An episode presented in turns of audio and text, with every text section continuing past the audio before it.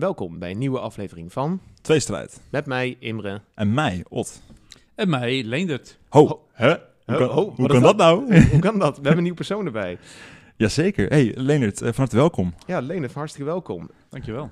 Ot, waar eh, hebben we het vorige keer in Tweestrijd over gehad? Over de Greet Hofmans affaire. We traden eigenlijk een beetje buiten onze comfortzone van eh, het heel veel hebben over de middeleeuwen, de oudheid en eh, alles daaromheen. Ja. En gingen toch wat meer naar, naar recentere tijden en eh, we gingen kijken naar de interne en externe struggles die werden veroorzaakt omtrent een, eh, een soort van Rasputin-geval aan het Hof. Ja, inderdaad. Het wa- Het was iets, eh, even geen Grieken, geen Latijn, geen Rome, ja, ge- geen mythes. Eh, eh, Ja, het, het, ging- het ging over een foute prins. Dat, dat ging nog wel Ook. eh, weer interesse. Ja, Leonard, ben jij be- eh, bekend met de Geet Hofmans affaire? De- nee, ik, ken- nee, alleen de, de contouren, zeg maar, de grote lijnen. Maar eh, nee, dat, dat is een andere tijd voor mij. Ja, Ander- zeker. andere tijd wel. Dat is te jong. Ja, nee, nee, nee, ja, we zeggen ook helemaal niet dat je oud bent, maar ik, ik kan me wel herinneren dat mijn ouders nog wel eens hadden over, eh, over, over Prins Bernhard en dat het niet zo'n hele chauffele man was. nee, en nee. ik pas, pas toen ik begin inlezen dacht ik van, oh, dat is inderdaad in dat hof, want toen de tijd is een boel, eh heeft er zich een boel afgespeeld, zeg maar. Zeker. Ja. Ja. Hey, waar gaan we deze keer over hebben, eh, Imre? Deze keer, nou ja, kort samengevat, eh, bier, pils, speciaal bier, eh, dubbeltje, quadrupel. Niet zomaar iets, hè? Het eeuwenoude genotsdrankje. Het Ja, heel oude zeker. genotsdrankje. Ja, we gaan een stukje geschiedenis en een stukje hedendaagse wetenschap over, over ons favoriete drankje. Nou, mijn ene favoriet. Ik, ik zweer bij whisky. Ja, over, oké, over, over de meeste mensen hun favoriete drankje hebben. We gaan het over bier hebben. En, En- daar hebben we iemand voor uitgenodigd. Ja, en niet zomaar iemand. Want Leen, jij bent historicus, maar niet zomaar een historicus. Waarvan een historicus ben je wel? Gespecialiseerd in bier. Jazeker. De bierhistoricus. Ja, Ja. geweldig. Ja, hey, eh, Leen, hoe ben je er eigenlijk op gekomen, bier? Een beetje bij toeval. Ja. Eh, ik heb eh, leraaropleiding geschiedenis gedaan in grijs verleden. En ehm, we moesten een, een afstudeerscriptie schrijven. En dat moest dan ook eh, aan de hand van informatie die we uit archieven zouden halen. De Mhm. opleiding eh, zat in Utrecht, of zit nog steeds in Utrecht. En eh, ik woonde in de buurt van Amersfoort en ging daar naar het archief. en ehm, had eigenlijk het idee, ik ga wat met migrantenstromen doen in de 17e eeuw. Dat vond ik interessant. En aangekomen op het archief eh, vroeg ik naar, eh, van, ja, wat voor informatie zou ik daarover kunnen vinden. En toen zei ze, nou, momentje. En toen raapte die eh, archiefmedewerkster uit een la... een net uitgekomen rapport van iemand die dat tot in de puntjes had uitgezocht. En echt fantastisch gedaan ook. Daar viel niks meer aan toe te voegen. Dus ik vroeg van... eh, het was voldaan. ik, ik, het was eh, af. het was af. Ja, de daar sta je dan. helemaal in beeld gebracht. Zei, wat, wat is hier dan verder interessant in Amersfoort? En toen zeiden ze van ja, het, het is ooit een bierstad geweest in de middeleeuwen. En, en daar moet eigenlijk nog van alles over worden uitgezocht. En toen ben ik daar ingedoken. En zo is het begonnen. Ergens stukje midden jaren negentig. stukje toeval. Dat is, eh, ja, in, in zekere zin wel. Ja. Ik ben het bierglas niet meer uitgekomen. Eh, en eigenlijk een beetje eh, gaan surfen op, eh, op, op het craftbier, zeg maar, wat vanaf de midden jaren negentig ook steeds populairder is geworden. Zeker. Ja. Oké, nou, wat interessant. Nou, top. Dat het zo, eh, je, hebt ook, je hebt er ook meer, eh, je hebt er ook een boek over geschreven, eh, toen de tijd. Of tenminste, niet toen de tijd, een aantal jaar geleden volgens mij. Ja, ja dus als eerste was het dan een, een afstudeerscriptie. En dat ging dan over de bierbrouwerij in de middeleeuwen in provincie Utrecht. Maar goed, dat, eh, eh, dat waren nog niet echt eh, het, het inkijken van de archiefstukken, oude handschriften. En dat vond ik wel heel interessant. Ik dacht, daar is vast meer uit te halen. Dus ik ben eigenlijk, toen ik leraar werd, dat in mijn vrije tijd gaan doen als hobby. Op het Amersfoortse archief oude handschriften bekijken en lezen. Is een enorme oefenen om, om daarin te komen. Ja, En dat jaar in jaar uit een beetje gedaan. En op een gegeven moment dacht ik van, nou, dit is wel een artikeltje waard. En toen, toen ging het nog verder. En toen dacht ik, nou, dat, dat, dat kan wel een boek worden. Zeker. En eh, nou, ja, uiteindelijk in 2015 eh, ben ik daarop eh, gepromoveerd in, eh, in Leiden. En, eh, en daarmee kwam er ook een, een boek uit. Oké. V- Vind ik wel mooi. Zeg maar iedere keer als ik vertel aan eh, vrienden of familie dat bier mijn hobby is, dan krijg ik een soort van interventie een week later. Maar Leendert, die eh, heeft bier als hobby en die, pro- ja, die, er promoveert er gewoon. die. Dat- dat promoveert ik er gewoon doorgaan. Ja, ik wou dat ik. Ja, dat kon promoveren op mijn hobby's. Dat, Ja, is- dat, man. ja, Ja. ja Weet dat, ongehoord. dat is waar, het wordt vaak niet geloofd. Van, nou, Nee, nee. Hoe, hoe kun je nou bier promoveren? Nou, Ja, dat, kan, precies. dat kan heel goed. Maar, je- Ja. maar als het goed is, was je ook uiteindelijk docent geworden in eh, voedsel, nee, in bierkunde? Of- Ja, nou, ik heb nee, ik heb gewoon wel cursussen gegeven over, eh, over biergeschiedenis. Eh, Nederlands of Europese biergeschiedenis. Ehm, aan de HOVO, Hoger Onderwijs voor Ouderen. Dat is een samenwerkingsverband tussen eh, HBO, scholen en, eh, en universiteit. Dat, Mhm. eh, dat loopt nog. En ook wel eh cursussen voedingsgeschiedenis van, eh, van Europa en Nederland. eh, zo. En ik werk nu wel eh, sinds een jaar of drie eh, voor Stibon, Stichting Bieropleidingen Nederland. En daarvoor hij bierambassadeur. Dat vond ik ook zo interessant. Ja. Ja, Wat, wil dat, wat wil dat precies zeggen? Nou, ze hebben bij die bieropleiding eh, drie niveaus om uiteindelijk biersommelier te worden. Net Kijk eens zoals je ook wijnsommelier hebt, hè, dat je mensen kunt adviseren. Mhm. Ehm, en dat is in drie niveaus opgebouwd en ik geef les eh, aan niveau 1. Oké. Ik moet bekennen, ik heb zelf ook alleen nog maar niveau 1 gehaald. dus ik kun het ook zelf doen. Eh, en, en bier proeven en zo. En eh, dan ben je officieel eh, een bierambassadeur. Oké, wauw. Wat gaaf. Een bierambassadeur. Het Ja. bestaat. Ik, ik, Dat- ik- dat, dat ik vind ik heb wel een paar droombanen. Zeg maar, ambassadeur van Duitsland, ambassadeur van Zweden. Boxspringtester. Ja. Bo- maar ik moet eerlijk zeggen, bierambassadeur, dat klinkt ook niet verkeerd op mijn cv. Nee, dat is sowieso niet. Is- Tot, tot nu toe staat er Mooi, zeg maar een boel docent... je boel- bent- wat is het? Er staat nu vakkenvuller, een paar docentenbaantjes, grafisch vormgever, militair. Nou, bierambassadeur kan er makkelijk Bij tussen. mij is het ook inderdaad docentschap. Eh, ik, heb een, ik heb een paar festivaletjes georganiseerd in een jongerencentrum. Ja, je zo een, pod- een podcast opgericht. podcast. Een podcast opgericht. Co-founder. Co-founder. Co-founder of ja. uh, je echt weer helemaal podcast. over brag op je LinkedIn. Ja. Nee, maar we gaan het dus vandaag hebben over bier. En we gaan eigenlijk denk ik een beetje in vogelvlucht een beetje door de geschiedenis eh, Ja. heen. Ja. Ehm, nou ja, hoe oud eh, is bier eigenlijk nou? Het, eh, mensen zeggen dat het eigenlijk al misschien voor de landbouw, misschien al een eh, landbouwrevolutie, al zijn ronde deed. Ja. Ehm, Ik, ik heb een paar zeg maar, documenten kunnen lezen en dat bier, of in ieder geval het fermenteren van bepaalde graansoorten tot een drank, ehm, zich opdeed in de meerdere rivierstreken. Je moet denken aan de Indus-rivierstreek, rondom de Sumer. Dat, dat heb ik weten te eh, heb ik kunnen lezen. En ik heb gezien dat. Ik heb me kunnen herinneren dat er een, een, een godin Tepe was of zo. En dat was mij rondom het koninkrijk, rondom Mhm. de Sumer. Dat ehm, de, alleen vrouwen daar bier mochten brouwen. En daar, dat weten ze, dat gebeurde minimaal 4000 jaar voor Christus. Maar waarschijnlijk daarvoor al. Alleen Ja. de beste opgravingen hebben ze rondom 4000. ja, in 2018 waren er gerstesporen gevonden in potten die uit, eh die kwamen uit Mesopotamië, dus bij de Eufraat en de Tigris. Ja? eh, vruchtbare halve maan. En die kwamen uit 6000 tot 2000 voor Christus. Eh, andere echt voorname bierproducenten en consumenten eh, waren Egyptenaren. Ja, nee, dat weet ik ook nog wel. Eh, het was gewoon onderdeel van het rantsoen of van het voedsel, eh, zover ik weet. Maar gelukkig, Ja. hebben- zullen we anders de hulplijn even ja, we moeten, we moeten hier ook eventjes... eh, Leendert, nou jij- ja, je zit wel in de goede richting, als toch? jij Dat dacht ik wel, ja. Als, jij- als, jij, qua basis. als, jij een grof, als je een grof tijdstip zou moeten plaatsen, zeg maar een, een goede academische gok. Wanneer kun jij zeggen van toen is ongeveer bier zoals wij, nou niet zoals wij het nu kennen, maar toen is ongeveer de primitieve vorm van bier ontstaan. Nou ja, Ot gaf het al aan dat het, eh, het is natuurlijk een granendrank. Dus het, het, het begin van bier is eigenlijk ook het begin van eh, de, de tijd dat mensen van granen gingen leven en granen gingen verbouwen. Mhm. Ehm, dus dan, dan zit je bij de, de landbouwrevolutie, die zeg maar, eh nou, pakweg eh, 9000 voor Christus of zo in eh, het Midden-Oosten. In de vruchtbare halve maan hè, van Mesopotamië, wat nu Irak is, Syrië eh, en Egypte en alles wat ertussen ligt. Ehm, dus daar ging men als eerste eh, graan telen en van, van graan leven. En gebruikte dat om eh, ja, allerlei graanproducten van te maken. Dus broodachtige dingen, maar ook uiteindelijk bier.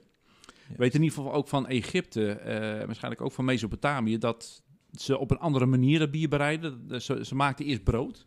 En vervolgens werd dat brood zeg maar nat gemaakt en dat lieten ze gisten. En, eh, en eh, zetten ze dat om als, eh, eh, in, in een bier, drank eigenlijk. Ehm, Dat is dan heel dik van consistentie. dat is dan heel dik. En we weten van, van afbeeldingen en ook van, van aardwerkbeeldjes die zijn gemaakt. Dat ze dat bier ook uit, uit hele diepe amforen dronken met een enorm lang drinkriet. Wat qua formaat zeg maar heel erg lijkt op de microfoonstandaard eh, Otto, waar jij nu achter zit. Eh, van wel een meter met een knik. En, eh, en zo eh, mogelijk dat het ook filterend... eh, Om, om een beetje zeg maar, de, de, de dikkere, geklomptere gedeelte steen nou ja, te dat, houden. dat is een beetje het idee. Dat het is altijd interpreteren natuurlijk van, Ja. van, van waarom dat riet en waarom Ja. zo lang. Eh, Ja. Maar het idee van ja, het zal waarschijnlijk een vrij dikkere brei zijn geweest. waar ze dat vocht eruit moesten zuigen. Je moet er flinke longen voor hebben eh, gehad, denk ik. Maar eh, dat is wel wat je op afbeeldingen Eh, ziet. Het was Oh ja. eerder zeg maar een, eh, een nat halfje bruin dan zeg maar een flesje Heineken. Ja, het, eh, laat het echt. Ja, tussen een pilsje en brood eh ergens moet het eh, geweest zijn. Oké, Ja. ja. Oké, ja, nou, wat, wat, wat, ja, dat lijkt me wel moeilijk om te drinken. Maar ja, je, je, je, hebt, je hebt hier een overschot aan graan natuurlijk in, dat, eh, in de Nijl, in de Nijl bij dat, bij dat Ja. vruchtbare omgeving. Nou, het, het, het is uiteindelijk ook niet zo'n heel erg populair dingetje geweest onder Romeinen of Grieken, voor zover je weet of wel. Nee, dus je zou kunnen zeggen dat, dat van Egyptenaren en ook eh eh Babylonisch, hè, dus Sumerische beschavingen, die Mhm. waren echt gebouwd op, eh, op de graancultuur. Mhm. Dus bij hen speelde eh, wijn, want ook, eh, nou ja, wijn is eigenlijk iets, iets later van, eh, van oorsprong. Komt meer uit Oh, het gebied van Georgië. Ook oh, Georgië? Ja, nee, Oh, ja, Georg, dat wist ik. Lang dat leven Wie is de. Mol? Dat- Nou, Ja. nee, Topkeer. Die Ja. heeft er ook een aflevering over gedaan. En Wie is de Mol? Die heeft ook in Georgië Ik dacht van dat gaat altijd over auto's, maar ze vertelden best wel. Hè? Ja, ja. Nee, ik weet, wij- wel- wijn heeft, heeft inderdaad oorsprong in Georgië. Maar ik dacht, ik, Dus dat is de- daarna zeg maar, zich ook gaan verspreiden over het Ja, Midden-Oosten. maar toen, was die, die graancultuur, dus ook de biercultuur, al, eh, al eerder verspreid. Ehm, dus de, eh, de- ja, het waren echte bierculturen. Wijn stond wat dat betreft eh, een, een trapje minder. Of dat was voor speciale en vooral eh, eh, godsdienstige rituelen dat ze dat ook wel gebruikten. oké. Maar Romeinen en Grieken die, die draaiden de boel inderdaad om. Die, die stelden wijn boven bier. Ehm, wat hand- waarschijnlijk ook wel mee te maken heeft dat in Griekenland de landbouwgrond veel minder geschikt is voor graan. Hè. Dat waren echt graan importerende gebieden.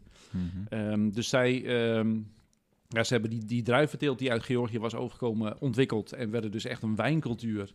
Ze kenden overigens ook wel eh, eh, eh, de, het bier. Zeker ook vanuit de handel met, met Egypte onder andere. Ja.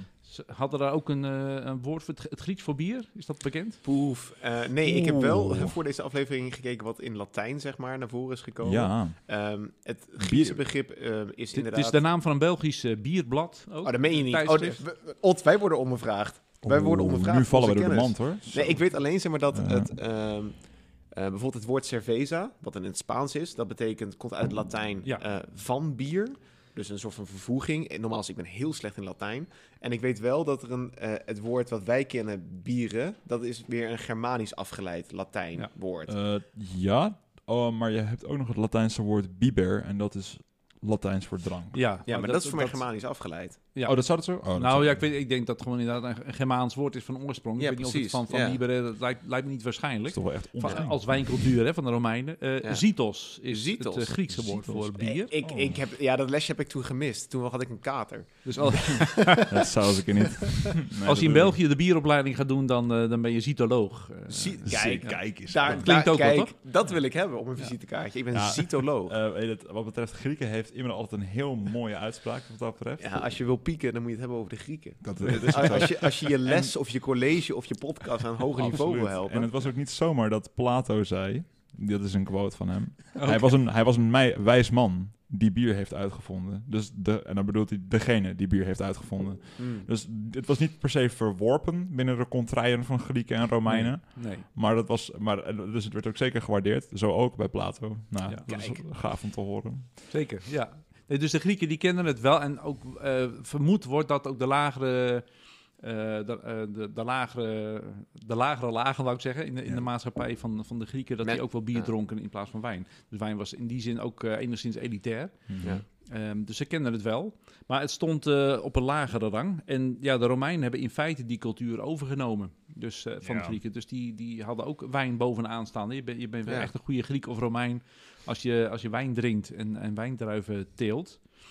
Ehm, en zij hebben die, die wijncultuur ook heel erg eh, verspreid over de rest van Europa. Zeker, ja. Dus je, je zou kunnen zeggen dat al vanaf de Romeinse tijd in ieder geval, eh, of eigenlijk daarvoor nog hoor, eh, ook Kel- Kelten en Germanen die importeerden al wijn vanuit Zuid-Frankrijk en Italië ja, voor hun elite.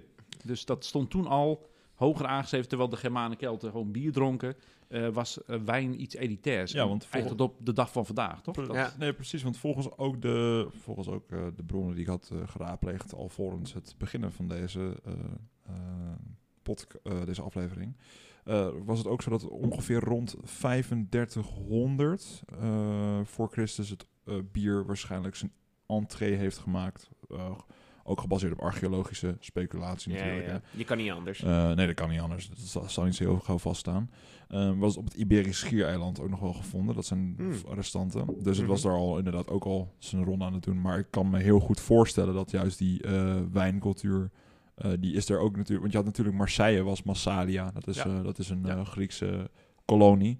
Ja. Dus Ja. die, die heeft sowieso wel het een en ander daar een rol in gespeeld. En natuurlijk de veroveringen van Julius Caesar, die hebben daar een, handen, een eh, goede eh, duw aan gegeven aan het introduceren van wijn. En natuurlijk ook handel. Dus, ja. Maar eh, ik, ik zal een stukje wijn afsluiten voordat we in één keer sommeliers gaan worden. Eh, toen bepaalde de Grieken door hadden van we weten hoe we wijn of druiven moeten groeien. Toen ze hadden, eh, de, de Romeinen zijn nooit een zeevaardersvolk geweest. Ze, ze hebben alleen marines eh, opgebouwd om oorlog te voeren. ja. En zodra de oorlog gewonnen was, braken ze meestal hun marine weer af, want daar waren ze niet van. Mensen kwamen vanzelf met boten, met handel naar hun toe.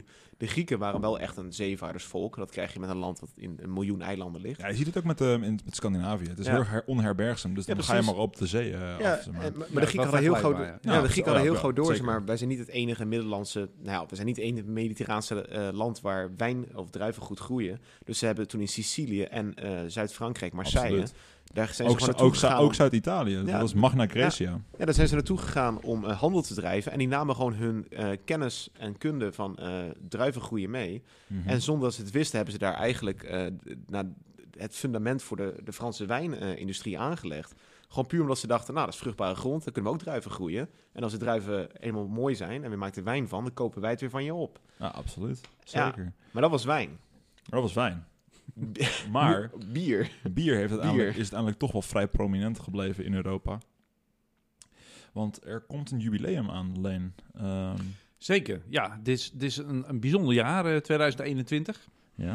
Eh, voor Nederland, althans. Want je kunt stellen dat eh, de Nederlandse bierindustrie eh, dit jaar 700 jaar bestaat. 700 jaar. Dat is een lange tijd. Dat is 200 jaar voor de reformatie. Oh, Kijk, ook, ik, ik, ik, ik als theoloog kijk alles vanaf de reformatie. Natuurlijk. 15, 17, dat is voor mij belangrijk. Ja, absoluut. Zeker. Ja, het, het bier is niet doorgedrongen tot, de- tot in de kerk en het Nee, avondmaal. nee, dat is nog niet. steeds wijn. Dat is met de Romeinen en het christendom meegekomen. Ja. Maar eh, ja, nee, 700 jaar. Ehm, eh, er is nog een oorkonde uit ehm, 1321, eh, van 1 mei, zelfs een mooie datum. eh, waarin de, de graaf van Holland aan de bierbrouwers in Holland toestemming gaf om voor het eerst met hop bier te brouwen. Dus daarvoor werd ook al eeuwenlang bier gebrouwen. Hè, want dat was al voor het jaar nul. door Kelten en Germanen werd dat gedaan. Door, met onder andere gruit gedaan. Ja, onder andere met gruit. Dat is wat we uit bronnen weten vanaf de 10e eeuw. Eh, Mhm. Als het over bier gaat, dan wordt het in verband eh, gebracht met, met gruit. Dat was een goedje, eh, daar is nog een hoop discussie over, tot op de dag van vandaag. Maar van wat, wat was dat gruit precies? Het was in ieder geval een, een bepaald goedje dat brouwers moesten kopen in een gruithuis. Oké. En een Gruithuis. gruithuis, eh, dat was eigendom van een heer. Eh, dat kon een graaf zijn of een bisschop, eh, maar ook een klooster.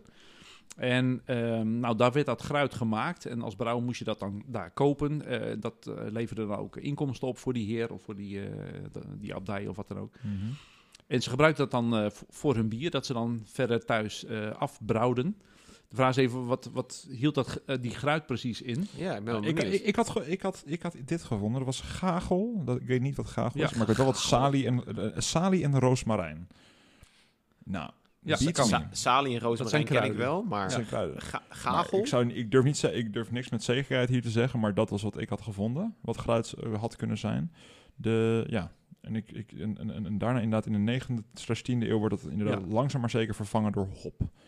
Waarom hop? Weet, weet, weet u dat? Nou, eh, we weten dat eh, eh, ook in de vroege middeleeuwen kwam er al hop voor. Hop eh, groeit gewoon in het wild, dus Mhm. wat dat betreft is dat niet bijzonder. Ehm, we weten dat in ieder geval vanaf de 9e eeuw het ook wel voor bier werd gebruikt. Dat komt vooral uit eh, de bronnen van, van abdijen. Eh, het kwam dus voor in kloostertuinen of, of ze verzamelden het daarbuiten. Eh, maar vanaf de 19e eeuw weten we ook van, dan kwam de combinatie van dat bijvoorbeeld pachtboeren moesten in plaats van geld dan dingen in het natura leveren. En die moesten dan ook hop en mout om van die twee ook eh, bier te maken. Weet je? Dus die leverden dan eh, hop en mout aan de abdij. En daar werd er dan in de brouwerij eh, bier van gemaakt. Dus vanaf die tijd is in ieder geval de combinatie van hop, hop en, en bier. Alleen dat, dat was eigenlijk uitzonderlijk, want tot, nou ja, tot de 14e eeuw werd vooral gruit daarvoor gebruikt. En daar zat geen, in principe geen hop in. Weten dat hop wel bij de Slavische volken in Oost-Europa al eh voor het jaar ja, 1000 in- dat- dat toch in ik dan weer wel. gangbaar Is, dat- was. is dat nou waar die vitale rol van het dorpje Pilsner in... eh, Nee, Nou, ik- nog niet, ja, dat- want nee, dat is- nee, dat is, dat is, dat- la- dat is later. Nee, daar oh. komen, daar stromen we vast naartoe. Nee, ik weet wel zeg maar, dat de pils en pilsner zijn, dat een bepaalde correlatie heeft en de manier waarop een bepaald soort bier wordt gebrouwen.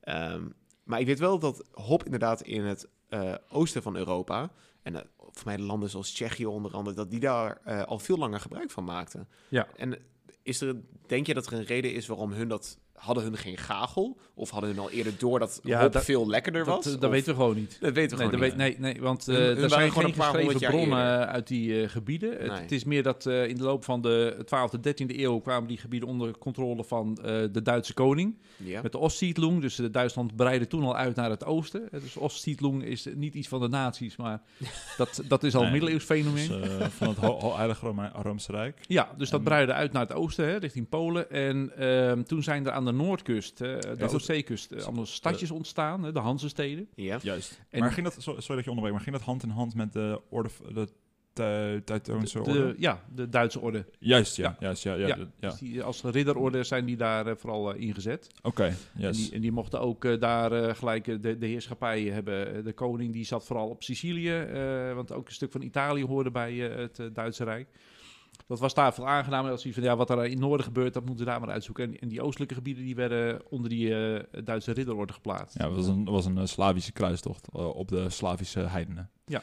Eh, Ja. Die geloofden nog in Perun en eh, andere goden. Ik Ja, weet niet hey, heel veel moet over je lekker zelf goden. weten. Moest ze lekker zelf weten, maar dat, toen de tijd was men nogal fanatiek. Ja, daarin, waar. in het verspreiden daarvan. Eh, nee, dus, eh, dus dat is wel gaaf dat het ook zo'n eh, hand in hand is gegaan Ja. daarmee. Maar het idee is dus dat, eh, dat weten we uit de, de Duitse middeleeuwse bronnen, ehm, dat ze in die, die eh, noordelijke Hanzesteden voor het eerst zeg maar op commerciële basis ook grootschalig eh hopbier gingen maken. En dat ze dat bierbrouwen met hop, dus van die Slavische volken, hebben overgenomen. Oké. Er zijn er wat bronnen die erover gaan dat eh bepaalde volken zoals de Wenden eh, en de Pruisen, dat, dat zijn ook van Oh, eh, ja. Slavische volken, dat die, eh, eh, dat die al eh, n- normaal eh, hop gebruikten voor hun bier en dat ze daar ook handel in dreven en dat soort dingen. Oké. Dus daar is niet veel bewijs, maar daar is in ieder geval begonnen. Maar en vanaf werd- die Hansensteden kwam het. Er werd wel handel gedreven met... Wat, wat, wat zijn trouwens wat zijn een paar voorbeelden van prominente Hanse-steden eh, in het oosten? Eh, nou, Lübeck, daar is het vooral mee begonnen. Dat is in de 12e eeuw gesticht. Eh, maar ook Wismar, eh, Rostock en uiteindelijk Danzig. Oh, Gdansk. Ja, ja, ja. Oh ja, precies. Dus daar, eh, dus daar is het eigenlijk begonnen met, met eh, commerciële hobbybrouwerij. En die dreven handel richting het westen, vooral naar Vlaanderen, want daar, daar woonden Ja. de meeste Ja. mensen. En zo kwam dat hobby er ook met, eh, met, met de koggenschepen, zeg maar, Yes. eh, vanaf de Oostzee.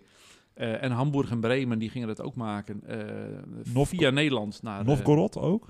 Novgorod uiteindelijk ook. Dus Ja, eh. Kiev. eh, Ja, dat is oostwaarts. ja, ook Oost. Die, oh, je bent ook, oh, je Ja, bent ook de. Baltische Staten, eh, Ja. die waren er ook in betrokken.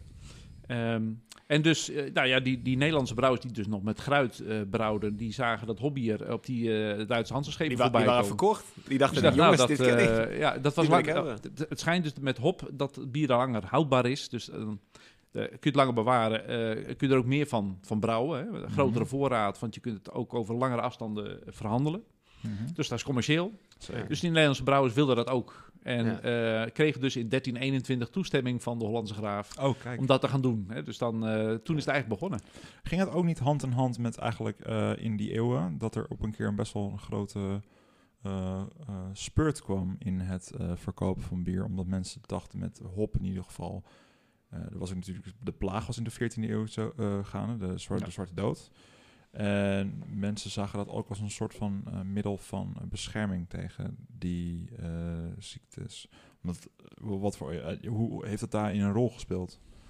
Ehm, nee, het was vooral voor commerciële redenen hoor. Dus, eh, ja, het- nou, het is wel zo dat eh, ehm, na de Zwarte Dood eh, ehm, was het aantal inwoners van Europa, globaal genomen, zeg maar, is, is met een derde verminderd. Mhm.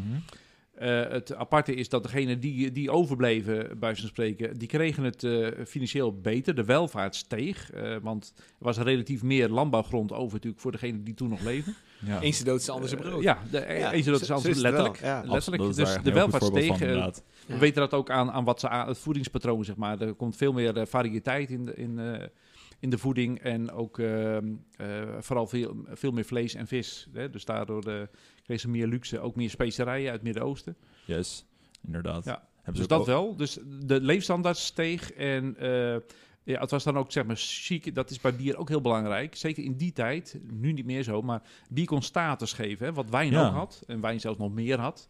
Edelen wilde in principe het liefst wijn drinken. Maar je had zoveel soorten bier, dus dat die, die bieren van de Hansensteden... eh, eh, nu bij een hamburger denk je nu aan een broodje vlees. Maar in die tijd een hamburger, ja, dat was, dat was het beste hobbier dat je kon krijgen. Oh ja. Dus als je eh hoogplaatse gasten had, dan gaven ze of wijn of Mhm. bier uit Hamburg.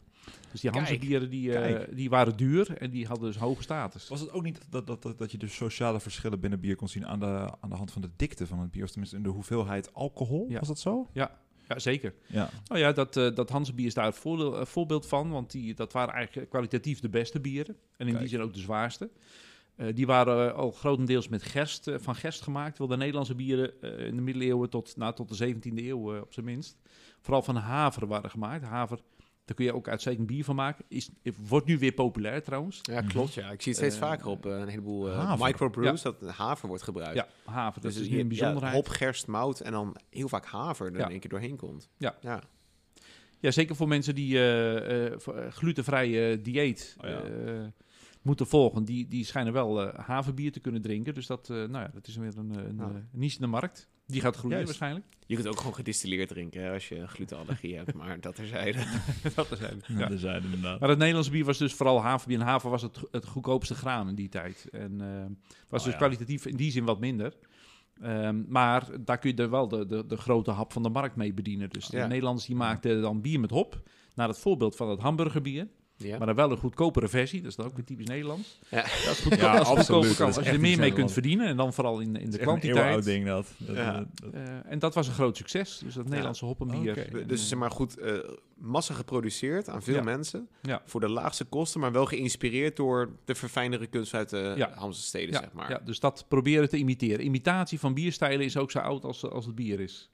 Ja, dat zie je ook nog steeds wel met heel veel van speciaal biertjes hoor. Van- een soort van fusion eigenlijk, waar we het over hebben. Hè? Een beetje gecombineerd van wat we al hebben met een beetje de nieuwe trend. Ja, je ziet, ook heel, je ziet tegenwoordig, je hebt, dan, je hebt al gewoon al heel lang is IPA een ding. eh, Ja. Indian Pale Ale. En nu heb je gewoon mensen die doen zo van, ja, maar ik heb nu IPA, maar dan met een fruitsmaakje of een Ja. zus of een zo. Oh, je, En zo, en zo vestigen zij een geheel nieuwe brand, ja. een heel nieuw merk, omtrent die combi van, nou ja, ik heb iets ouds gepakt, wat iets wat al langer bestaat, maar ik doe er iets een klein beetje aan toevoegen en nu is het van mij. Nou ja, Ja. dat is waarschijnlijk ook hoe dat eh, dan is gegaan. Ja. Ja, ook een heel mooi voorbeeld daarvan is kuitbier. Ja. Ehm, dus dat eerste bier, dat, eh, dat hopbier, dat werd geïmiteerd van die Hansensteden. Dat werd hier ook heel simpelweg eh, hoppenbier genoemd. Eh, zo staat het in de bronnen, dus Zo simpel kan het niet. zijn. Zo simpel kan het zijn. Eh, dat is vanaf de jaren 1320 werd dat gemaakt. En vanaf de jaren 1390 verschijnt opeens nog een andere soort, kuitbier eh, genaamd. Uit. Met andere ja, schrijfwijzen ook met UY en koitebier en keutebier en, eh en keitenbier. Nou, fijn. en ehm, dat was ook met hop bereid, dus dat was ook een hopbier. Ehm, en ook weer een imitatie van bier uit Hamburg. Hamburg, daar waren ze in 1374 overgegaan aan- op een andere receptuur. Dat hoppenbier, dat was eh, een beetje, een beetje rood-bruin eh, gekleurd. We zouden dat nu meer amber, iets tussen amberbier en porter ja. in, eh, Oh. is, moet dat ongeveer geweest zijn. Eh, maar die stapten over op een andere receptuur, waarbij ze eigenlijk eh, voor het eerst met, met wit bier eh, kwamen. Oh, de, Dus de- Duitsers maar- ons, on- gaan met eindelijk wit bier uitvinden. Precies, dat, dat is daar begonnen. Ja. En dus niet in Zuid-Duitsland. Hè. Nu Nee, nee. denkt iedereen bij Weizenbier aan, aan Bayern Ja, en zo. Maar dat, Bayern, alle ja. innovatie kwam uit Noord-Duitsland tot de 19e eeuw. Ehm, en dat was ook heel populair. En ook dat kwam weer door Nederland heen. En de Nederlandse dacht ja. van, hey, Dus die- ze hebben- dat, dat kunnen wij ook. Ze hebben dus palm bij ons afge... Hè, amberbier, palm hebben ze bij Ja. ons afgestaan. En zijn zelf verder gegaan met Ja. Wijze Stefaner en dat soort dingen. Ja. En, en Ja, en Stefan is best wel een prominente naam, toch? Nee, ik vind, ik vind het een prachtig pilsje. Maar het is toch een prominente naam ook binnen bier, biercultuur? Ja, ja, het- is een heel erg- bierhistorie. Ja, ook die, die brouwerij heeft ook een laboratorium hè, in eh, Zuid-Duitsland. Ja, klopt, En, ja. eh, Ja. Dus die doen ook Ja. veel onderzoek. En dat, dat, dat genereert ook een goede Duitsland naam. heeft ook een van de oudste bierbrouwerijen uit het jaar 900 nog wat. En dan brouwen ze al zoveel honderd jaar hetzelfde bier. Dat ik al denk van, zelfde, jullie brouwen bier, denk ik volgens Mhm. mij. Maar één ding, en dat heb ik altijd ooit een keer aan, aan echte bierhistoricus willen vragen. Het Reinheitsgebot. Ja, Wanneer maakt dat zijn entree in Duitsland? ja. Eh, ik, ik ga het uitleggen, maar dan moet je het wel uitknippen, want eh, dat verhaal dat blijft altijd maar bestaan. Dat het eigenlijk behoorlijk onbelangrijk eh, is. Ja, maar ik, ik heb altijd wel een Ja. boel over gehoord dat er een soort van Duitse dat, norm zit, is. zit ook van- in de cursussen eh Ja, zo, dit- dat van- is er niet van- weg te krijgen. Ja, want dit moet bier zijn, zeg maar. Ja, wat is het? En heel kort, zeg maar, uit welk het jaartal komt überhaupt eigenlijk? Vijf- 15, 16. Oh, dat is, oh, dat is een... Ja. Ja. 15, 16, en één jaar voor de Ja. reformatie. Zo, dit- net zoals, net zoals jij, jij onthoudt ook altijd specifiek 313 van Edict Ja. van Milaan. Ja, ja, ja. ja, Edict- ja. ja, 3, 13 het Edict van Milaan en 517 de reformatie. Ja. Dat zijn de enige twee jaartallen naast 1995, mijn geboortejaar, die ertoe doen. Bij ons, Maar is zo- het- sorry, bij- onze- bij ons is het echt altijd zo'n zo'n war van jaartallen. En dan denken van, oh ja, reformatie. Geloof is in één keer een dingetje waar we op moeten inzoomen. Ja, precies, ja. Dat, zo gaat het altijd. ja. Ja. Oh ja, nu in één keer allemaal Maar conflicten. 15, 16 komt er extra jaar aan toe. Het Ja, Reinheidsgebod. dus nu ga je dat niet meer vergeten natuurlijk. Hè. 15, 17 Luther en 15 eh, jaar 16 ervoor. Ja, het Ja, ik, ben- ik ben het wel helemaal met Luther eens. Van, eh, we komen gewoon met een 95 andere stellingen. Dan Ja, vergeten precies. mensen het. Maar dat, dat, dat, dat is niet gelukt. Ah, je wordt hart goede warm route in bier. Ja, precies. Je wordt mijn protestantse hart warm van. Nee, het Reinheidsgebod is eh, eh, eh, van, van Beieren, inderdaad. En daar is ehm, op landelijk niveau, en dan heb ik het over Beieren als, als vorstendom, eh, besloten dat, eh, dat eh, bier niet verknald mocht worden met allerlei onbetrouwbare kruiden en middelen. Dus het, het heeft met, met gezondheid te maken. Overigens ook met, eh, met belastingen die er dan over eh, konden worden geheven. Het moest zo zuiver mogelijk zijn. En daar is inderdaad voorgeschreven dat, nou ja, de- dat er dus inderdaad alleen maar water, eh eh gerstemout en eh, gist staat er, staat er niet eens bij volgens mij. Zo. Oh. Maar alleen die, die basic eh, ingrediënten erin mogen zitten. En dat is altijd tot in de 20e eeuw gewoon een puur Beierse aangelegenheid geweest. Oké. En pas in de 20e eeuw is dat ehm, eh, eh, juridisch zeg maar, over heel Duitsland uitgegoten. Oh. Ehm, en in 1987 geloof ik is het ook officieel eh, ehm, eh, nou ja, opgeheven als, als voorschrift voor Duitse brouwerijen. Anders Hadden ze er ook daarvoor geen lak aan? Of hielden ze ze nog echt aan? Nou ja, ze hebben, eh, nee, het, door de eeuwen heen heeft men er zich niet echt aan gehouden. Oké. Ehm, Nee. Maar zo is het uiteindelijk in de 20e eeuw wel verkocht. En ook eh, tot op de dag van vandaag zit dat dus in allerlei opleidingen. Van nou, dat dat was Ja, ik heb wel eens gehoord zeg maar, dat eh, sommige biermerken, zeg maar, eh, of, zeker als eh, niet-Duitsers of zeker niet-Europeanen, bepaalde Duitse of Europese bieren gaan uitleggen. Zeggen van, ah ja, deze Duitse bieren zijn heel goed te doen nog echt aan het reinheidsgebod. Ja. Mhm. En dan heb ik altijd gedacht, Nou van, ik ja, heb- de Ja. Duitse brouwerijen die houden zich er wel vrijwillig aan om ook die, eh, dat verhaal in stand te houden. Dus, oh, een soort van ja, mythe in leven te houden. Precies, ja. En, eh, Oh, ja. En zolang dat eh, waar is, is het ook waar natuurlijk. Alleen Ja. in het verleden, nou, waarom het dus eigenlijk helemaal niet zo belangrijk is, is dat ehm, eh, het, het, het gold, dat eh, gebod van 1516 gold voor heel Beieren. Ja. Maar ehm, de hertog, was het geloof ik van Beieren, die heeft die regelgeving gewoon overgenomen van, van Beierse steden.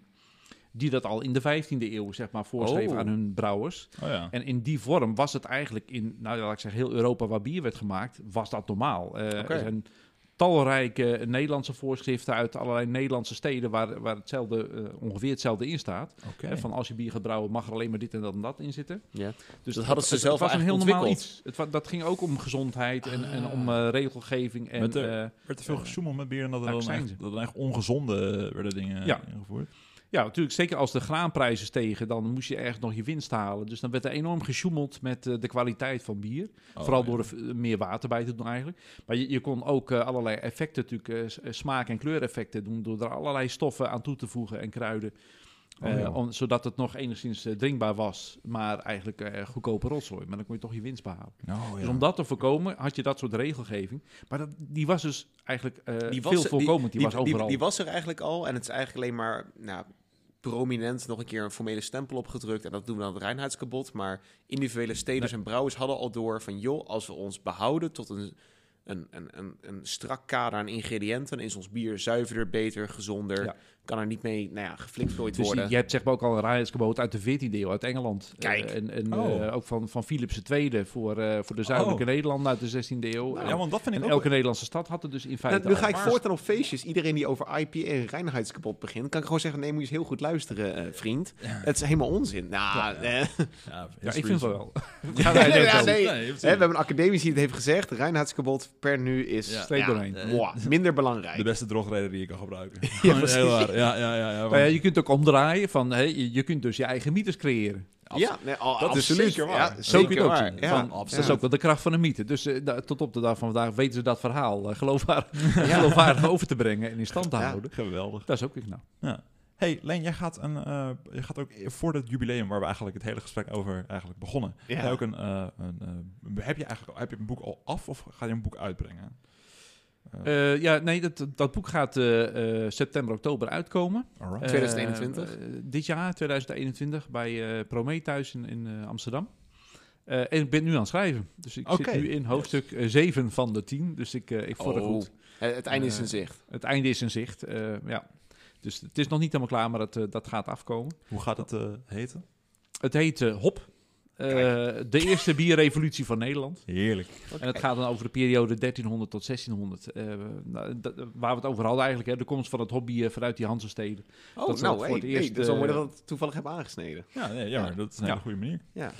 Nee, Maar, dus- dus de komst van hop vanuit die Hansensteden in Nederland, 13e, 16e eeuw, zeg maar Ja. dat Ja. tijdsframe, dat ga jij belichten in jouw boek. Klopt. Want dat kun je als de hoprevolutie interpreteren. Yes. hoprevolutie. Want het heeft zoveel veranderd. Ja, want da- daardoor is eigenlijk de hele bierindustrie ontstaan. Hè. Dus eerder werd er heel kleinschalig met, met gruit, hè, dat is andere heel kruiden. plaatselijk toch ook?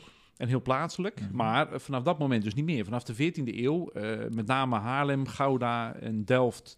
eh, en in mindere mate Amersfoort. Die, daar werden echt de grote biersteden waar... eh, rond 1500 hebben die, die drie Hollandse biersteden... eh, ehm, produceren gezamenlijk meer dan een miljoen hectoliter bier. Poef. En dat is echt Zo. waanzinnig Dat, veel. dat is bizar. Heel veel. Zelfs voor deze dagen moet je nagaan dat vier steden in Nederland Ja. zoveel bier produceren. Alleen maar die. Eh, en dan had je ook nog de rest van Nederland. Dus Moet je eh, nagaan. eh, het zal, zal minstens de helft meer zijn geweest dan in totaal. Maar nu, eh, ja, tegenwoordig wordt er in Nederland iets van 24 miljoen hectoliter bier geproduceerd. Maar ja, dat, dat is industrieel. Ja. Ja, daarom. Eh, dus toen Zo 1 kan ik het miljoen ook. liter, dat, eh, dat is waanzinnig bijzonder. Oh ja. Was er trouwens toen ter tijd, in die eeuw, was er toen ook al zo'n eh, verschillende soort identiteit die werd geplakt aan verschillende soorten bieren door abdijen? Want we hebben nu natuurlijk, eh, ja, we hebben nu toevallig aan eh La Trappe bier van eh, het I- Isidore. Ja. En dat, eh, dat is dan toegekend aan trappisten, eh, Ja. de, de. Dat is een wat oudere, latere k- kloosterorde. Maar eh, zijn er ook toen ter tijd al kloosterorders geweest die heel erg dat eh, hun stempel drukten op bier? Nee. Nee? Dus nou, nou, nou toch over, de aflevering. eh volgende nou, Ot, goede vraag. Nooit ja-nee vragen stellen, maar goed. nou we het toch over mythes hebben. Ja, oh, ja, ja, ja. Nee, het abdijbierverhaal is ook een prachtige eh, eh, moderne mythe van, eh, van de 20e eeuw. Nou, 19e eeuw als het om La Trappe gaat eh, net. Mhm. Ehm, uiteraard werd er ook in kloosters bier gebrouwen in de middeleeuwen, want dat werd door iedereen gemaakt en, Ja. en gedronken. Eh, maar dat het bijzonder zou zijn, eh, ook, dat is een verhaal wat je ook nog in, in bieropleidingen tegenkomt hoor. Van de, het, het brouwen van bier, de techniek die erachter zit. En de kennis, dat is vooral door kloosters eh, doorgegeven. Nou, dat is, ja, ja, is niet larikoek, want daar werd het ook gedaan, dus vanzelf werd het ook doorgegeven. Maar ehm, laat ik zeggen, het, het bier dat in abdijen werd gebrouwen, dat lieten ze brouwen door dorpelingen uit de omgeving, Oh. die, die ze zeg maar als loonarbeiders hadden uitgenodigd om dat voor hen te gaan doen. Die woonden Kijk. deels op het eh, kloosterterrein eh, soort van de herendiensten. abdij of, of daarbuiten, een soort herendienst. Mhm. Eh, dus, eh, voor kosten en inwoning. Dus abdijbier werd door leken, hè, gewone mensen, gebrouwen. De, On- de bieren die ze in abdijen On- ongewijde medewerkers. On- ja. ongewijd. Nee, dat betekent leek, hè? Ongewijd. ja. Oh ja. Dus geen diaken, geen priester en geen Nee. bisschop die het Er deed. zit, er zit niks heiligs aan. Nee, er zit, er zit niks heiligs aan. Bier is een aardse zaak. Bier Ja. is een- Kijk, dat is- kijk, bier is een aardse We zaak. hadden g- met, maar als je moet pieken, dan ga je over, over de Grieken. Nee. En we hebben nu eh, bier is een aardse zaak. Bier dat is ook een een hele mooie Ik uitspraak. vind het een mooie ondertitel. Ik zetten. vind het een mooie Nou, ondertitel voor het boek. over een teeltje gesproken. Je, je hebt kijk. ook zo'n uitspraak van... eh, in de hemel is geen bier, daarom drinken wij het hier. maar, maar dat klopt dus. Die is nog veel beter. Oké, wacht even. Ja, ja, ja. Die ja, vind ik ook ja, wel heel ja, goed, ja. Dus eh, nee, dus ook de bieren die in de abdijen werden gemaakt... dat waren eh, de, ge- de ge- gewone bieren die ook buiten de abdijen... in de, in de dorpen en latere steden werden geproduceerd. Dus, Dus, dus eh, eigenlijk wanneer je mee. nu in de supermarkt staat... en ik heb toevallig een stukje branding meegekregen... vanuit mijn mbo-studie grafische vormgeving. Daar heb ik een boel over reclame, et cetera, moeten leren. Maar Leen dit, wil je nu zeggen als ik bij de Albert Heijn... of bij de Betere Slijterij voor het bierschap sta... en ik zie Abdij, Triple Carmeliet, Rochefort... en er staat overal Abdij en Trappist op. Eh, sorry, eh, alleen Ja. Trappist is iets anders, dat weet ik ook wel. Maar Abdij, moet ik dan denken marketing... Ja, Oh, Oh, nou, ja. kijk, nou, 100%. jongens, nou, het is helemaal Ja. afgelopen. Ja. Ik was helemaal over... Ik ben echt de afgelopen jaren ben ik een ontzettend groot fan geweest van Abdijbier. Van, oh, ja, nee, dat, dat, ik zeg niet dat het niet lekker is. nee, nee, nee, het is Maar ik- ontzettend ik- lekker. Oké, ik heb bijvoorbeeld, dit is echt een perfecte kruising van onze studies plus een bierexpert. Ik heb geleerd over abdijen, over die, hoe die zijn ontstaan en welke orders. Hè, Franciscaner, nou, het Duits Ja, biertje, Dominicanen, Franciscaner. Dominicanen, Karmelietenorders, Ja. eh, onder andere Trappisten, zeg maar. Daar heb ik over geleerd in mijn studie. En jij hebt een stukje historie erover, Ot. Mhm. Maar Leendert, jij zegt eigenlijk gewoon van... ja, die man- mannen brouwden wel bier. En dat was vast prima pils. Maar dat was gewoon het bier wat overal te verkrijgen Ja. was. Hun Ja. gebruikten alleen Ja. hun abdij... met behulp van leken om een soort van bierfabriekje op te starten als... Nou ja, eh, ze hadden natuurlijk voor hun eigen, eh, voor de monniken of nonnen, Ja. eh, vrouwen dronken het ook, eh, gewoon bier nodig. Dat, Ja. eh, dat was gewoon de, de Voedingsmiddel. dagelijkse Ja, drank, want- het ja. voedingsmiddel. En voor de gasten die er langskwamen, Ja, eh voor hooggeplaatst bezoek. Dus ze hadden wel twee, drie verschillende kwaliteiten. Maar goed, die hadden ze bui- buiten de abdij ook. Dus dat eh, was Oh, ja. in die zin heel standaard. En wat- ook belangrijk is, is um, wat, het wordt natuurlijk gepresenteerd van eh, ja, die abdij, want die, die geschiedenis is al heel oud, hè, dus Ah, die kennis komt al uit de middeleeuwen. Maar dat is lari, want het is, het is geen doorgaande lijn. Nee, Eh, klopt. kijk, in Nederland met de reformatie, hè, 1580 Dat wilde ik ook wel zijn, vragen, ja. zijn de kloosters gesloten. Dus in Nederland houdt het een verhaal stukje beeldenstorm is er Ja, geweest natuurlijk. ik dacht het al inderdaad. Maar ook in Ja. België. Want eh, bij de Franse revolutie zijn ook in België alle kloosters gesloten oh, ja. en eh, gestopt. Eh, en uitgestorven, want vaak mochten ze dan nog wel een tijdje blijven wonen totdat de laatste monnik of non eh, overleed, zeg maar. En toen was het Ja. verhaal afgelopen. Maar in de loop van de 19e eeuw, hè, toen, eh, eh, nou, door de, de gelijke burgerrechten na de Franse revolutie, ehm, kreeg het katholicisme ook weer meer ruimte, ook in Nederland trouwens. Ja. En toen zijn er ook weer heel veel nieuwe eh, orden gesticht en, en ook kloosters, eh, ook qua gebouwen, eh, gesticht. Ja. Of in België weer nieuw leven ingeblazen. Eh, en die moesten ook ergens van leven. En een van de dingen waar ze eh, geld aan konden verdienen was de productie en verkoop van bier. ja. Oh ja. Dus het is vooral een, eh, nou, het is een beetje in de 19e eeuw begonnen. Dat geldt ook voor La Trappe trouwens, Mhm. eind 19e eeuw. En in de 20e eeuw is dat ja, nog verder gecommercialiseerd. Want bijvoorbeeld triple en quadruple, ja. nou dat bestond in de middeleeuwen niet. Je had, Nee, wel ik wou- ik enkel wou en net dubbel zeggen. bier. Ja. Maar dat, dat zijn gewoon 20e eeuwse uitvindingen. Ja. Ja. Dus daar, daar zit, zit geen historie aan. Dus je kunt wel zeggen, zeg maar, ja, er waren in de 13e, 14e, 15e, 16e eeuw waren er zeker abdijen en die maakten Ja. wel zeker bier. Ja. Maar het was gewoon het reguliere bier wat het volk dronk en het was voor eigen gebruik. En ze Ja. liet het ook nog eens een keer maken En door om een zakcentje te verdienen, I suppose. Ja, precies. En ja, of om zichzelf een beetje te voorzien van de juiste voedingsmiddelen. Oh, want, ja, Dan want op een bepaald want bier werd meer gedronken dan water. Of zeg ik nu iets heel geks? Ja, nee, dat komt zo meteen. Maar Oké, op bepaald moment oké. de abdijen worden gesloten. En wanneer ze op een bepaald moment eigenlijk weer open gaan, dan is er een andere sociaal-economisch stelsel. En dan zeggen een boel abdijen of kloosters van, we gaan bier maken, maar dat gaan we nu doen voor de verkoop. Dus gaan we een ander soort bier maken. Dus eigenlijk kun je dan maar de hele, nou ja, klooster, abdij, speciaal bier, kun je pas terugtrekken tot 18e en 19e eeuw dan pas? Ja, 19e eeuw. 19e eeuw. 19e eeuw. Ja, dus het klopt En wel. vooral dat 20e er- eeuw. hè. ja. Dus eh, eh, wat ik zei, het triple en quadruple. Eh nou, quadruple bestaat, weet ik niet, bestaat het 20 jaar of misschien, misschien 30. Maar ik ken eh, het niet zo heel lang. Ik het drink het triple pas is volgens mij uit de jaren 1930, als ik me niet vergis. Hoor. Dat Zo. dat eh, voor het eerst Dat is krap als 80 jaar uitvinding. Dus Ja. eh, kijk, je kunt wel zeggen, zijn g- gigantisch sterk in marketing. Ja, Oh, ja, absoluut. zeker. Innovatie. Zeker weten, ja. Dus het is juist niet traditie, maar eh, moderne innovatie. ja die laat het maar aan de katholieke kerk over om je Dus iets dat- te verkopen wat eigenlijk onzin is. Zou je ook, zou je ook, Aflaten, bier. zou je ook kunnen zeggen, want er was in de 19e eeuw ook sprake van een zekere herwaardering van de middeleeuwen. Dat dat, dat, dat, dat, Ja. stempel van abdijbieren, eh, of nee, het her- ja, dat, dat, dat het hand in hand ging met die herwaardering van de middeleeuwen. Ja, dat zou kunnen. Nou, ik weet niet eh, of de abdijen daar bewust op aan hebben gestuurd. Het, is er wel goed uitgekomen Ja, inderdaad. maar, dat, Ja, dat eh, precies. zeker. Ja. Ja, ik, dus ik weet niet of je dat helemaal kunt koppelen. Nee, maar oké, het, dat is het wel, viel wel samen. Ja, precies. Nou, Nee, want dat, dat, dat, dat, dat, eh, ja, ik als modern romanticus eh, van de romantisch, romantiek, romantiek, zeg maar. Maar ja, ook, ook dat blijft weer een mooi verhaal. Ja, Eh, Net tuurlijk. als, want we, we begonnen uiteindelijk van, eh, wanneer is begonnen met, met bier? Nou, Egypte, Mesopotamië, bla, bla. Maar goed, je hebt ook het verhaal van hertog Jan, eh, Ja, zeg maar, hè, die, natuurlijk. die, die volgens de legende in de 13e eeuw bier zou hebben uitgevonden. ja, dat is ook een onzinverhaal, want nou ja, goed, het, het bestond al duizenden jaren. Ja. Maar, het is maar wel als je je eigen verhaal. geschiedenis gaat schrijven, dan Ja. ga je toch schrijven. Nee, nee, Jan, die ene hertog van Ja. ugh, 100 jaar geleden. Ja, je kan zeggen wat je wil over hoe dat wordt gepresenteerd, maar de marketing van bier heeft wel altijd allemaal een eigen verhaal per Ja, Dat is franchise. zeker waar. En dat vind ik heel gaaf. Dat ze dat bij iedere bierbrouwerij waar ik ooit binnen ben geweest, ik ben een van de is één legende aan Een vastgepakt. van de leukste vond ik eh, Guinness in, eh, in Ierland. En ik vond De Koning in Antwerpen erg leuk. En dan iedere keer ga je dan weer zo'n hele audiovisuele Fata Morgana. En bij hun is iedere druppel weer anders. En iedere ketel heeft weer 18 wereldoorlogen overleefd. Het wordt met iedere bierbrouwerij wordt het mooier en mooier en mooier. Ja. Dan vind ik het fijn om gewoon een keer te horen van een expert die zegt van... Nou, ze hebben, ze hebben wel bier gemaakt, maar niet zoals jij het kent. En niet zoals het op de poster of in de folder staat. Kijk. Nee. Dat- dat is toch mooi om te weten, want nou, onze eh, luisteraars, die, ja, die wisten het waarschijnlijk ook niet. Nee. Ik ook Nee, niet. nee, nee. dat merk ik ook bij, eh, bij, bij het lesgeven eh, daarover. Ja, dat, Dan vernietig je een boel ook de mensen die, denk die al, dan- al langer meedraaien in de bierwereld, die, eh, die, die, die wisten dat inderdaad helemaal niet. Nee, Dus, eh, nee. Kijk, ja, je moet er maar voor gestudeerd hebben. je moet er hebben. maar Blijkbaar. voor gestudeerd- En Ja, daarom precies. het... Maar goed, je kunt ook zeggen, bier is dus ook niet zomaar een product, eh, niet zomaar een graan. Er zit een heel verhaal mee. Oh nee, maar nee, nee, Ja, dat, dat is niet verhaal, zo. net als het bier, dat kun je alle kanten op sturen. Ja. Er wordt ook niet zomaar vergeten. Niet zomaar verworpen. Ik bedoel, Nee. eh, eh, dingen als, eh, wat is het? Van die oude dranken zoals cognac of zo. Dat wordt heel erg...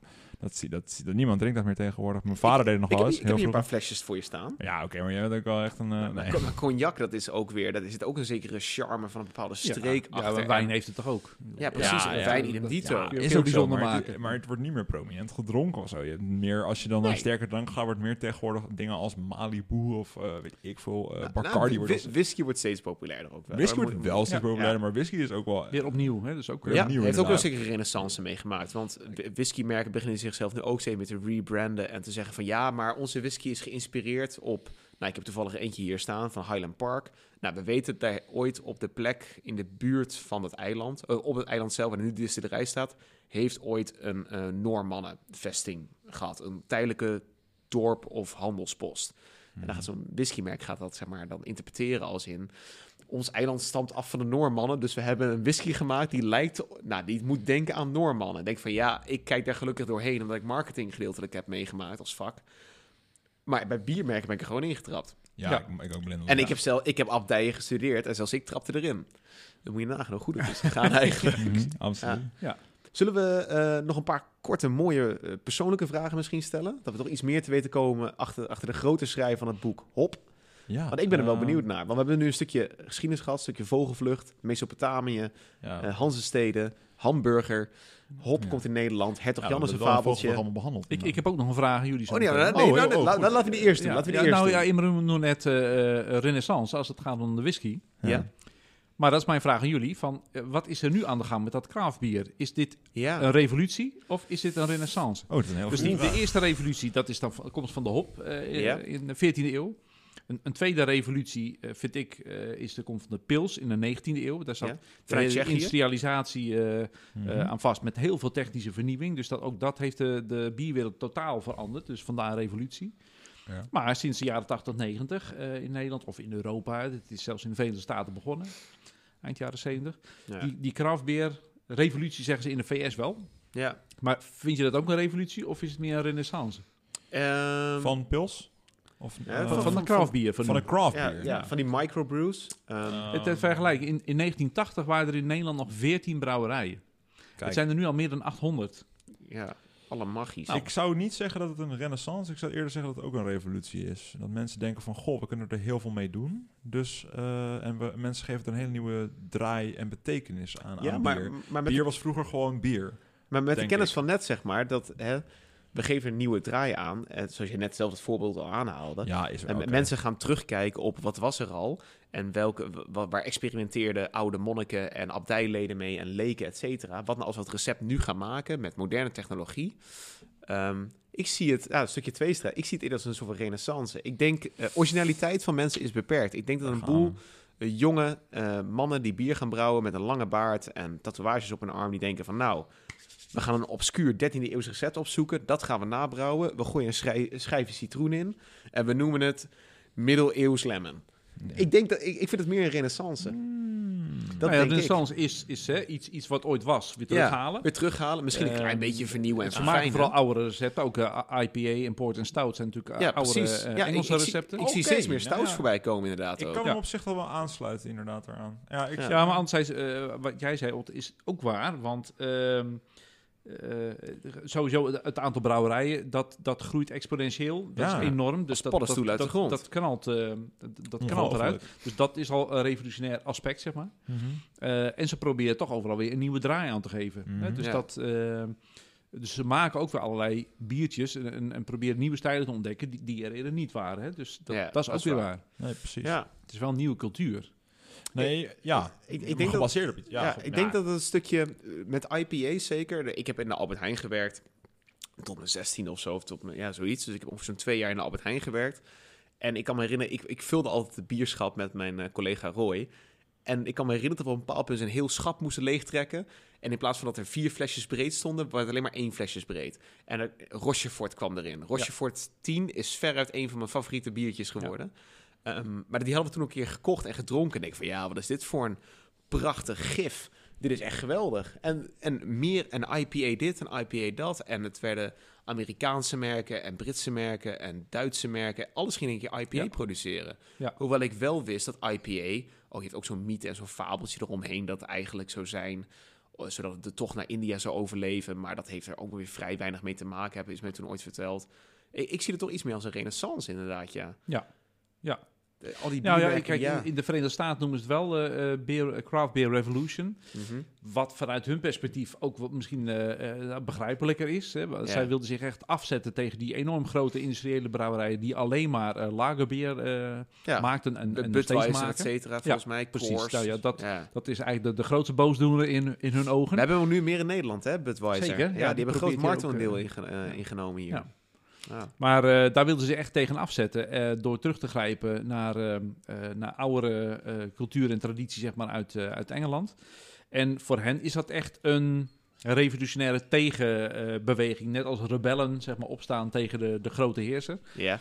Eh, dus vandaar dat zij ook wel dat, dat woord eh, revolutie eh, gebruiken. Zeker ook omdat het allemaal heel kleinschalig zeg maar, en, en niet Ja. professioneel begon. Ja. Eh, hè, met potten en pannen enzovoort. Dus dat, Ja. dat is echt een totale verandering. Ehm, dus vanuit hun perspectief wel begrijpelijk. Bovendien, ze hadden ook nog niet die, die oude traditie die in Europa natuurlijk wel Nee, was. Die is Amerika heeft niks aan traditie geweest. eigenlijk. Nee, wat dat betreft is bier. heel, Die thuis En ook pas een als ik beetje naar in de 18e Utrecht kijk, dan, we hebben hier ook best wel een boel, zeg maar, eh, kleine bierbrouwerijen en bi- kleinere biercafés. En onder andere de Kromme Haring. Mhm. Ehm, die echt wel lokaal dingen brouwen. En ook echt unicums en microbrews. En maar een paar zoveel liter. En als het op is, is het op. En die echt Ja, je hebt je hebt hier ook Café de Rad. De Café de Rad. Ja, de kun je Café echt de Rad. 15, weet ik veel. Nou, heel veel soorten eh, speciaal bier proberen. Ja, precies.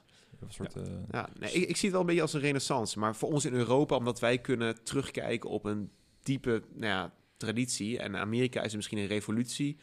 Ja, omdat ze daar pas aan wal zijn gegaan in de 17e eeuw. Ja, Of 18e eeuw, zoiets. Nou, wat dat betreft, eh, een van de eerste brouwerijen van, van de Verenigde Staten. Hè, Ja. als, eh, als, als, als nieuw land, zou ik maar zeggen. Even mhm. afgezien van de... Na van de inheemse 1776 culturen? of daarvoor? Dus zeg maar toen, eh, toen eh, New York nog Nieuw Amsterdam heette. Goeie eh, oude Oké, tijd. een kijk, van de ja. eerste bedrijven die zich daar op Manhattan vestigden, dat waren bierbrouwerijen. Ja, Want de- die kolonisten moesten daar natuurlijk, ja, eh, Ja. bier dronken ze ook in Nederland. Dus dat, Nederlanders. dat namen ze mee. ja. Daar De- kon het ook, hè. Bijvoorbeeld Ja. in, in eh, Suriname, Paramaribo of op Java, dan is het veel te warm. Dan, dan, dan kan het bier niet gisten, dus dat, dat kon je daar niet doen. Maar op Manhattan wel. Ja. Dus de, de vroegste brouwerijen van Amerika, dat zijn eh, Nederlandse brouwers op Manhattan Ja. geweest. En, een, en, een paar honderd jaar geleden, toen de eerste Amerikanen in Nederland een permanente eh legerkazerne of luchtvaartbasis eh, in Nederland aanlegden, die heette eh, Nieuw Amsterdam, heel toevallig. En tegenover het kruispunt werd de eerste McDonald's gevestigd. Kijk. Dus ze hebben ons gewoon teruggepakt. Ja. Wij, brachten, wij brachten hun pils en. En hun brachten zeg maar slappe frietjes terug. Ja, groot Sle- gelijk. slechte transactie. Zeg dat actie. Ja, ja. Ja. Je, je wint wat, je verliest wat. Ik vond het wel een goede vraag. Ik, ik had het, Ik vond het ook een hele goede, heel goed discussiepunt inderdaad. Nou ja, ik, ik wil het ook voor jullie weten, want dat eh, moet dan eh, de titel van een, van een nieuw boek worden. renaissance of Moet ik daar revolutie? derde revolutie op zetten? De Ja, maar wordt toch de nu- word je ook echt zo'n criticus dan. hè. Nu, is het echt gewoon de revolutie omschrijven. En Ja. dan is het zo van, hm, feit of fictie. Weet je wel? Ja, Gewoon feit dat of soort fictie. Die Ja. positie kan je nu innemen. Ja. Als je een beetje gevestigd bent inderdaad. Ja. Dat is wel mooi.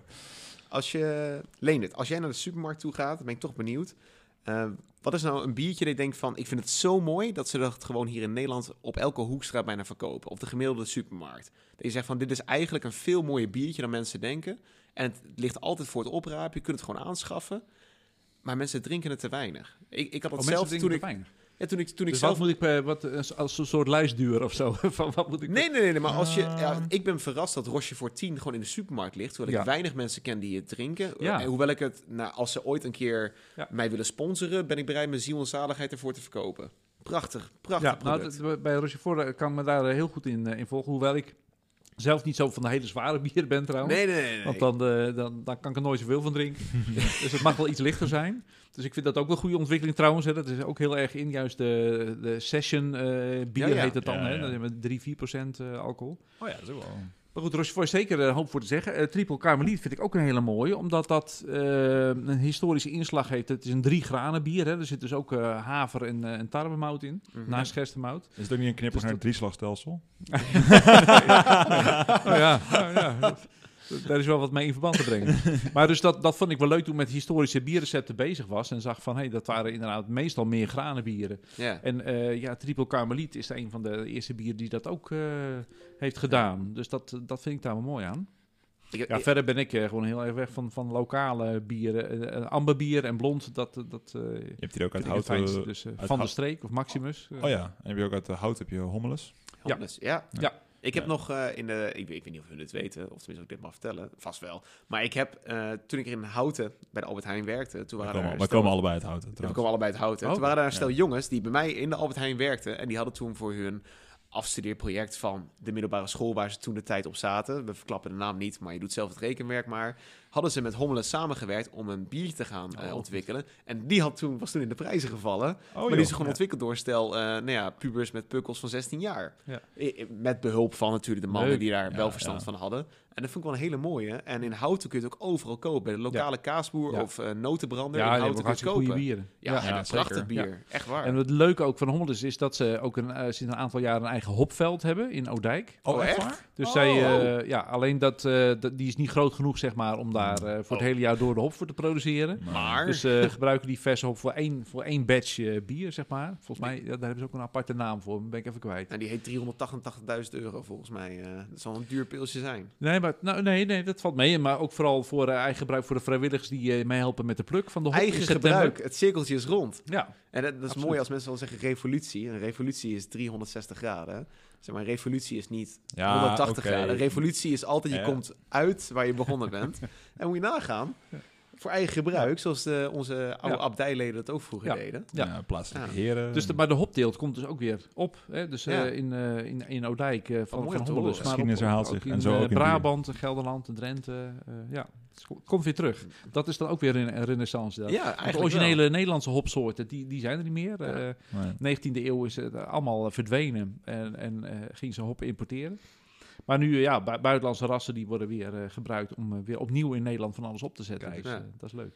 Nou, ik, ik ben zelf meer van, ik hou echt van Duits bier. Ik vind Eyinger heel erg lekker. Weisse Franciscaner, vind ik echt hele...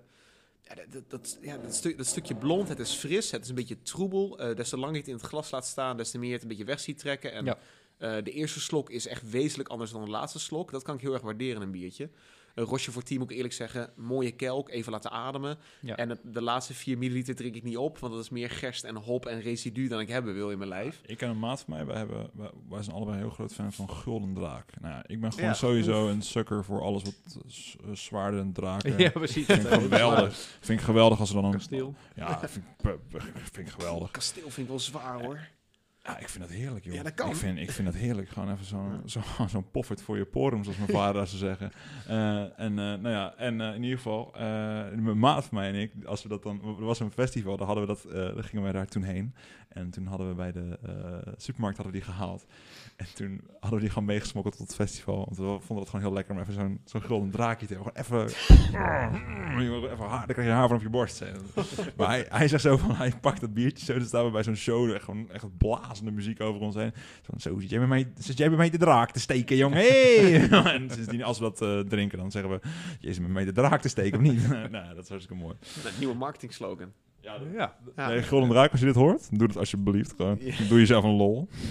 Nee, ik vind, ik vind, het, ik vind het wel een goeie. Ik vind, maar ik vind Triple het met je eens. Ik vind het echt een hele lekkere. Zeker van als het van tap komt. Dat is, dat is wel een, Oh, absoluut. Triple Cabernet is heel eh, lekker. Dit is een vraag die ik speciaal voor een, van- eh, een van mijn vrienden, Jan Jaap, eh, beantwoord wil krijgen. Eh, hij zweert, eh, hij wil alleen maar bier uit fles drinken. Dus bijvoorbeeld, hij drinkt bijvoorbeeld het liefste Heineken. Nou, daar mag je ook wat van vinden, maar vooruit. Maar hij wil het alleen maar uit fles drinken, want uit blik smaakt het anders. En ik heb hem heel vaak verteld, en misschien word ik nu wel compleet afgekraakt op deze eh, theorie. Maar bier wat in blik komt, daar komt minder zonlicht bij. Kortom, de, dat de, tweede fermentatie, die wordt minder beïnvloed door het zonlicht. Dus het bier wat uit blik komt, smaakt meer naar hoe het eigenlijk erin is gegaan. bedoeld, ja. Hoewel, als het in glas heeft gezeten, is de smaak aangetast, hoogstwaarschijnlijk door het verplaatsen in vrachtwagen, in loodsen, op pallets, in de supermarkt, in het daglicht. En het, Mhm. moet je bier, Kan als je het wil hebben, een normaal pilsje zoals Heineken, moet je dat uit glas of uit blik drinken om de werkelijke biersmaak te proeven. Dat, dan kun je het beter uit blik eh, drinken. Kijk, nou, Toch wel, het, is, het vooral dat het eh, zonlicht eh, effect heeft op, op het effect van de hop, zeg maar. Oké, En Mm. een negatief effect. Negatief. Ehm, dus dat, eh, dat, dat tast de smaak eh, aan. Dat verandert het bier ook. Dus als je eentje in het zonlicht zet en eentje gewoon in, in de... Ja, koelkast in donker anders. krijg je Ja. echt een ik hoor verschil. veel duistere vertellingen over Maar- warm bier. Maar in Ja. principe is dan in blik, eh, ja, houd, houd je dat eh, constanter. Ja. Ehm, goed, alleen ja, eh, het oog wil ook wat blijkbaar. Want je, je kunt in een blikje kun je het niet zien. En het is Nee, toch wat anders. En, ehm, hoewel je door, door bruin glas natuurlijk zie je ook niet al te veel. nee, ik wou net zeggen. Maar dan, dan zie- ja, men, men heeft er dan toch meer voeling mee. Van, hey, dan, dan ziet tenminste, het, Ja. het flesje is nog gevuld of is half leeg of wat ook. Mhm. En zo'n blikje is toch een beetje mysterieus. Hè? Er kan van alles uitkomen, bij nee, dat, dat is wel zo. Zeker eh, nu ze heel erg druk eh, bedrukt worden. Ja, klopt ja. Dan heb je al... Zeker heb- bij die Je IPA's. noemde al de kromme haring bijvoorbeeld. Nou, Ja. als ik daar voor het bord sta met de bieren die ze aanbieden... heb ik geen idee eh, wat voor bier het zal zijn. Nee, nee. Met een hele wonderlijke naam. Ja, dat is wel waar. Dus dat is leuk voor experimenten en, en zo. Maar eh, voor de herkenbaarheid door de consument... eh, ik altijd gewoon nieuwe biertjes op, op puur op een eh, toffe etiket. Ik had laatst Barbar geprobeerd, dus honingbier uit Ja. eh, Vlaanderen. Eh, ja, en dat, eh, ja, ik vind het gewoon ook weer vet van Barbaren. ik, ik vind mannenliefde van Oedipus wel lekker. dat is Ja. ook heel goed. Puur omdat het Ja. Oedipus is. En daar kan ik ook nog een aflevering van twee strijd aan, Ja, maar aan die is ook wijden. erg lekker. Dus Maar mannenliefde vind ik hem... En ze verkopen hem zelfs bij de HEMA. Dat vind ik zo mooi. Ze verkopen het gewoon bij de HEMA. Het heeft ook wel heel erg wat gemeen met die esthetiek van Hema. Hema heeft heel erg zo die zachte kleuren altijd in Ja, hun klopt. producten. Ja, lieve namen. En Ja. dus ook dat Man, flesje mannenliefde. Nee, ik Ja. vind het prachtig. Ik Ook denk leuk dat om cadeau te doen aan mannen, toch? Ja, Ja, ja, absoluut. Een paar keer gedaan, Ja, absoluut. mannen weten waarom, hè? Oh, dat is weten Dat is. En dan zeg je in plaats van de verbroedering slaat toe, de verbroedering slaat toe. Nee, precies. Ik denk dat we nog eh, een ruimte voor één vraag. En dat is eigenlijk... eh, ik ben wel heel benieuwd, echt Leendert. Wat is nou een, een, een biergenre of een, of een smaak of een, ja, een bier... Ja, manier van brouwen die jij graag in het leven zou willen zien worden geroepen. Oh, Is dat- het leven, want is ik- dat, is ik- dat een, een, blond gemixt met een stout? Is dat een IPA zonder hopsmaak? Dat kan niet. Oh, maar- nou, eh, dan is het heel simpel. Ik, ik vind natuurlijk heel graag dat, dat die middeleeuwse bieren worden eh, nagemaakt. Ja, Want daar is veel discussie over. Van, kan dat überhaupt? Hè? Weten we daar wel genoeg van? Eh, er zijn een hoop critici die zeggen, nou, die smaak kun je nooit terugkrijgen.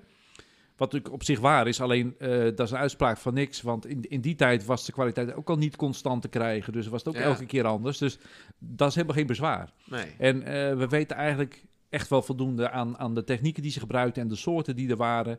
Ook de ingrediënten. Dus ik denk, nou, daar kun je eh, behoorlijk de situatie van toen mee benaderen. Bovendien, en dat, dat kan ik hier zeggen, ook onder de historici toch, van elke historische interpretatie is een interpretatie. Ja, Ja. absoluut. Dus Ja. hoe het precies was, zul je ge- gewoon nooit eh, helemaal weten. Nee. Nee. En verschilde in die tijd eh, sowieso ook wel enorm. Dus ehm, dat is nog de uitdaging. En eh, zie ik ook wel een beetje als mijn missie om, dat, om die kennis te verspreiden, zodat het weer kan worden nagemaakt. Hè? Want je ziet die, die craftbrouwers van nu zitten toch weer eh, een beetje te, te rommelen in, in de Belgische, Engelse of Duitse stijlen. Terwijl ik denk, Ja. ja. ja jongens, kijk even wat er hier allemaal in huis is. Mhm. Want de Nederlandse biercultuur is soms zelfs nog ouder en interessanter. Is er een specifiek onderbelichte soort bier uit de streek of uit de Nou, Nederland? ik zou graag willen beginnen met dat eh hoppenbier uit de 14e eeuw. oh ja, ja. ik ja, heb het ja. trouwens eh, een paar jaar terug laten namaken door eh, eh, Rock City Brewers uit eh, Brewing uit Amersfoort. En daar kwam een beetje een porterachtig eh, bier uit. Oké. Porter en stoutachtig bier. Oh ja, dat is wel Wat donkerder. w- wel, wel logisch. Ja, het, het, het was eigenlijk iets te donker, moet ik erbij zeggen. Want Oh, het, eh, het staat eigenlijk de, eh, wat we nu van, van La Trappe voor ons hebben. Een beetje dat, eh, dat koperbruine, dat, of Oh, ja. roodkoper. Zou een betere kleur zijn geweest, historisch gezien. Maar ehm, op zich was het ook weer niet zo raar dat het een beetje op porter leek. Want Nederlandse brouwers toen ter tijd, die hebben in de 15e, 16e eeuw dat hobbybrouwen naar Engeland geëxporteerd. Want daar kennen ze alleen maar ale, waar nog geen hop Ja. in ging. Dus de hele Engelse biertraditie, eh, als het om hobby gaat, komt van de Nederlanders vandaan. Dus eh, eh, porter en, en stout zijn eigenlijk de nakomelingen van het, van het Nederlandse hoppenbier. Oh, Ehm. Dus dat, Nooit geweten. Dat geldt ook voor, voor kuitbier en, en uh, pale ale, zeg maar. Uh, Mhm. kun je die verbinding ook maken. Dus ja, eh, die, eh, het opnieuw maken van die Nederlandse bieren. eh, en ook uit later tijd hoor. Er zitten ontzettend interessante bieren Ja. bij. Dus dat, eh, Het zou mooi zijn als we dat Mondjesmaat gebeurt het nu al. Ja, ja, ja. maar dat mag nog veel, eh, veel meer worden uitgebreid. Ik, weet Ook dat- met die- met wijn hebben ze het historische ook technieken. geprobeerd. Met wijn hebben ze het ook geprobeerd. Er is een, eh, een researchgroep geweest bij de universiteit in Duitsland. Die hebben geprobeerd eh, de wijn die eh, het historische persoon Jezus waarschijnlijk zou hebben gedronken. Wat voor een wijn was dat? Nou, daar hebben ze dan Ja. Romeinse wijnrecepten. En Romein, een wijn had een status. En eh, Jezus was geen rijke Jood, dus hij zal waarschijnlijk niet de beste wijn hebben gedronken. Nou, waarmee was het aangelengd? De Romeinen hadden smeten er honing bij en kruidnagel Ja, en het mocht nooit puur gedronken worden. De Macedoniërs deden dat wel. En daarom werden Ja. de Macedoniërs ook vaak gezien als de buitenstaanders wat Ja, betreft. Grieken. Maar ook wanneer de, vaak de, eh, ja. de barbaarse volken hun handen kregen op Romeinse wijn, dan dronken ze het vaak in verhoudingen wat de Romeinen niet akkoord vonden. Dat moest echt heel veel verdund worden. Ja. En het, het, de uitkomst van de paper was, eh, als je in de buurt wil komen, binnen een toegankelijke manier, is het Amarone. Omdat het waarschijnlijk was dat voor deze maaltijd duurdere wijn werd gedronken. Wat is Amarone precies? Dat is eh, wijn die uit een hele specifieke eh, eh, druivensoort, zeg maar. Daar worden de beste druiven van uitgepikt. Die worden bijna, zeg maar, doorgerijpt tot rozijnen. En daarvan wordt wijn getrokken. Oh. En, en het Amarone, het, het is duurder dan champagne meestal. Dus maar als je, bij, als je bij de Gal en Gal gaat, een goede fles Amarone gaat echt wel richting de 30 tot 50 euro. Eh, Maar het, het, is, het is zoet en het is fijn en het is oh, prachtig. Alleen, dat had hij niet, waarschijnlijk niet voor zijn neus, want er zat waarschijnlijk honing, zeewater en kruidnagel doorheen.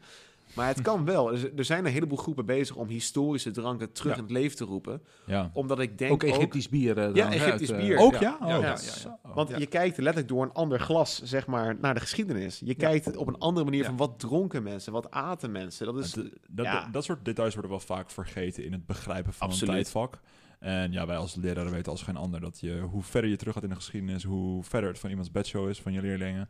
Dus dan moet je het veel meer tastbaarder gaan proberen te maken en veel meer, ja, een beetje te gaan, eh, echt wel moeite gaan doen om het te laten begrijpen. Het gedachtegoed, de, weet ik veel, de, de manier van or- een beetje een organische samenleving.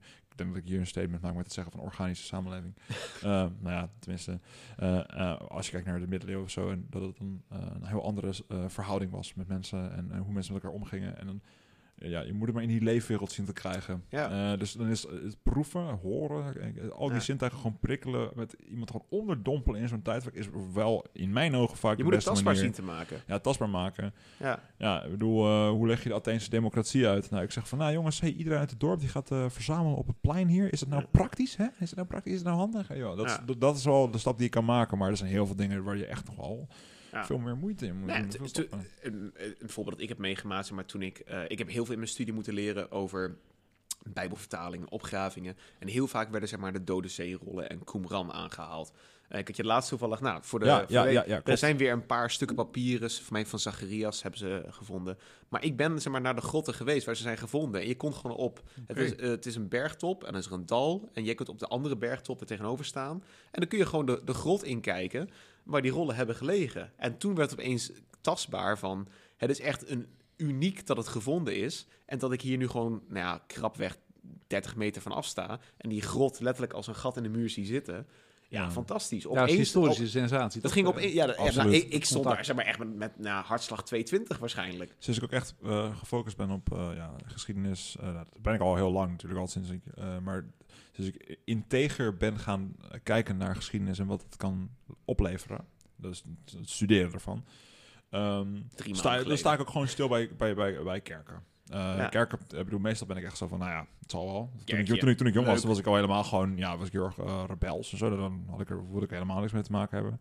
Maar nu ineens denk ik echt van, ja, ik ga toch altijd bij een kerk stilstaan. Kijken of de bordjes eh, zijn van, hé, wanneer is dit gebouwd? Ja. Wat, stam- wat voor gildes waren erbij stam- aangesloten? Standbeelden. ja, Ja, ja, wat voor glas en lood Ik heeft vind, ook, het? ik vind ook eh, heilig inderdaad ook heel gaaf om naar Ja. te kijken altijd. Inderdaad, eh, Sint Joris eh, Ja. en dat soort... eh, En de gulden draak. En de gulden, absoluut. De gulden draak, ja, daar, daar gaan dus de hele circus weer rond. Hè. Maar ja, nee, maar dat soort, dat soort dingen. En eh, ehm, het, het, het, het, het vinden van dat soort... eh, ook eh, bijvoorbeeld, daarom wil ik ook nog echt een keer een rondreis gaan maken door Griekenland. om even al die ruïnes te zien. Van, en dan te realiseren, dit staat hier al Ja. duizenden jaren. En- Maar nu heb ik dit biertje in mijn hand en dan zeg ik...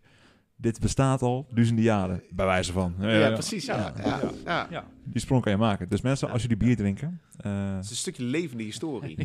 Is gefermenteerde geschiedenis. historie. je proeft Ja. de- Je proeft de geschiedenis. Zo- Nou, heb je ooit de- gedacht aan een... Aan, ik zou zeggen, ge- schrijf geen boeken. Ga als marketing voor biermerken. Proef de geschiedenis. Ja, ja. Kijk, dat zijn pas slogans. Ik proef de geschiedenis. Ik vond die van Jupiler, mannen weten waarom. Ik weet nog steeds niet waarom. Ik vind het echt, ik vind het echt zo'n... Het is echt zo'n Nee, maar het is ook een heel actueel ding eh, over, over vrouwen en, en bier. Ja. Eh, aanstaande maandag trouwens ook weer een interview eh, van, voor Quote, eh, de tijdschrift. Quote geschiedenis of historie. Oh? Eh, ook over, over vrouwen en bier. Hoe zit het nou? Van hoezo weten mannen waarom? Wa- waarom, is, waarom is bier drinken nou per se een, een mannending? Nou, dat, is- dat zou pas recent zijn. Want vroeger, zoals je net aan ons hebt verteld... dat was voor man en vrouw was dagelijkse kost. Hetzelfde. Ja. Ja. Ja. Dus wanneer en waardoor is dat veranderd? Dat is een hele interessante historische vraag. Maar Ja. ik realiseer me, we hebben nog niet eens behandeld o- waarom eigenlijk er meer bier werd gedronken dan water. Dat Ja, dat, ik, ik denk dat, de, zeg maar, de, wat mij altijd is geleerd, zeg maar, als in, er was eh, wel degelijk schoon water. Er waren in- lopend is- water. Wel goed zo. running Ja, water. want eh, dat, dat, dat hebben een hoop mensen nog helemaal niet begrepen. Ja, precies. Nee. Maar als in, er, er was, het was niet alsof er wel bier was en geen water. Er was wel degelijk water. Alleen bier was voedzamer. Plus door het proces van fermenteren en het bier brouwen, was het, eh bevatte het hoogstwaarschijnlijk minder slechte levende deeltjes. Ja. Niet geen, maar minder. Plus het was voedzaam. Hè, vloeibaar brood werd het nou, blijkbaar ooit eens een keer genoemd. volgens, de, volgens oprecht, volgens de Egyptenaren werd het voor mij zo. Nee. Ja, daar hebben we, hebben het, we hebben het net over gehad dat het gewoon Ja. in principe sompig brood was wat je dronk. Ja, maar dat, dat werd ook echt zo genoemd. Ja. Ik weet even niet meer de Maar in de term. middeleeuwen dronk Ja. men echt wezenlijk, zeg maar, nauwelijks water, voornamelijk bier. Nou, ja, nou, ten, tenzij het niet kon betalen natuurlijk. Dus eh, arme mensen Ja. dronken ook wel water. Op zich was daar niks mis mee. Maar het zit hem echt in het statusverhaal. Van, van kijk, eh, water drinken, dat doen dieren ook. Ja, Dus eh, als het even kan, dan probeer je er toch iets beter van te maken. Ja, Beter ja, een heel slap biertje dan dat je water. Hè? Dus water was toch meer noodzaak voor, als je, voor arme gezinnen. Soms als straf, hè? een gevangene werd op water, water en brood. Of een monnik die gestraft moest Of worden. als je het bij elkaar deed, water en brood. Ja, dat, werd gedaan. Dat wa- was gewoon een maaltijd. Ja, precies. dat klopt. Maar in principe ook gevangenen en, en monniken dronken gewoon normaal gesproken bier. Dus het, het was Ja. in die zin een straf. Ehm, maar verder, op zich was water niet verdacht. Dus het verhaal van ja, water was allemaal vervuild, want dat hoor je echt nog Ja, overal. dat, dat is, Dat- was dat toch gewoon niet zo? Ja, die plek had je natuurlijk wel, maar ja, dan, dan moet je daar geen water gaan putten. Nee, Maar, precies. nee, precies. Mensen wisten heus wel dat wat niet schoon en schoon water Ja, was. Maar dat ze kozen liever je bier. water uit een put haalt, heb je toch veel meer risico dan dat je water... ehm, Wat is er mis met bronwater? Nee, maar wacht even. Als je. Eh, als je stilstand, wa stilstand water is toch veel gevaarlijker dan eh, stromend water? Natuurlijk Ja, dat- water dat is wel. dat dat, wil ik wel dat is ook zeggen. zo, maar dat wisten ze toen ook. Dus eh, Ja. Vanuit de Oh. Griekse oudheid, en die, die teksten zelfs, zelfs tot eh, eh, nou, ver in de 19e eeuw, zie je eigenlijk hetzelfde verhaal steeds weer terugkomen. Ja. eh, hebben ze een hele hiërarchie van waterkwaliteiten. En, Ook nog eens. ehm, ja, die, die wisselt soms nog wel eens hoor. Soms dan wordt er gesteld, eh, het beste water is regenwater. Want ja, dat valt uit de hemel. Ja, ja. Dus dat is nog onbezoedeld, dat komt van God. ja, oeps. Ehm, Dan gaan we katholieke opleiding. Maar, ja. maar het, het, het slechtste, dat is inderdaad stilstaand water in, in poelen en moerassen. Daar, daar, daar moet je geen water van drinken, maar, maar dus ook geen bier van brouwen. Ja, maar het stonk Ehm, ook. Dus als je een beetje instinct hebt, dan denk je Ja. ook van... bij een moeras, dan ga ik niet, Ja, ga ik niet zomaar het, drinken. het ging heel gewoon eh, eh, visueel. Dus eh, als het er schoon uitziet, het is geurloos en smaakloos, dan is het prima water. En ook voor brouwers, we weten dat wel uit, uit soort instructieboekjes uit de eh 18e en 19e eeuw. Die zeiden van ja, je, dus het verhaal van als het water vervuild is, kun je het niet drinken, maar je kunt er wel bier van brouwen, want dan wordt het gekookt. Ja, dat is onzin, want ook voor brouwers gold, het brouwwater dat we gebruiken, moet al goed drinkwater zijn. Precies, dat, dat is het Dus, argument wat zoveel eh, mensen vergeten. Maar die Ja, bierbrouwers ja, ja. gingen niet naar moeras toe en dachten van, oh, Nee, hier van, kunnen ah, we een wondermiddel van maken. We gaan toch koken. Nee, Nee, Ja, precies. maar dat, dat, Nee, dacht, dat denk ik Ah. Dat, zou, dat zeg ik ook niet. Maar, Maar- het is meer van... Gewoon dat, dat heel veel... Ik was gewoon meer van... Ik denk dat heel veel luisteraars, luisteraars het gewoon niet weten. Dat dat best wel een, ook normaal iets is om te drinken. Ook voor jongere kinderen en... eh, Ja, het, eh, het was voedzaam, het is nog steeds en ik wilde, en ik wilde Ja, dat juist als een mooi aanhaakpunt hebben voor jou. Die zei van, nou ja, mannen BTW... Of nee, mannen, Ma- mannen weten waarom. mannen weten waarom. Wa- Mannen weten waarom, ja. Wil ik een, vond een mooi aanhaakpunt, want het is niet mannen weten waarom. Vrouwen, kinderen, wh- whoever, Iedereen- die iedereen dronk dat. het, Want dat is ja. en voedzaam en het is vaak eh Tikkie beter. tikkie beter. Ja, tikkie beter. Ja. In ieder geval mannen weten waarom, kom maar, maar vrouwen ook. Ja, precies. Ja. Precies. Te- tevens, mijn zoon had er ook iets over gezegd. Ja. Daarom. Ja. Is je vraag beantwoord? Jazeker. Mijn vragen zijn beantwoord. Leendert, is jouw vraag of vragen naar jullie, ons jullie hebben ook antwoord op mijn vraag Ja, gegeven. precies, ja, ja, dat is waar ook, ja. Nou, Dan zijn we rond. Ja, mooi, Dan ja. zijn we En dan denk ik, eh, net als een echte revolutie is er een begin en er een einde. En het Ja. eh, begin van het einde is gekomen, denk ik. ik eh, er is een Ot, tijd ik- van komen en er is een tijd tijd van gaan. De tijd van gaan is nu gekomen. De tijd van gaan is nu gekomen. De bodem van een flesje is bereikt. Op dat laatste tegeltje we gaan we, hem beant- eh, gaan we hem stoppen. Dames en heren, dit was Tweestrijd, aflevering 10 met Leendert, onze eigen bierhistoricus hier aan huis in eh, Studio Tweestrijd.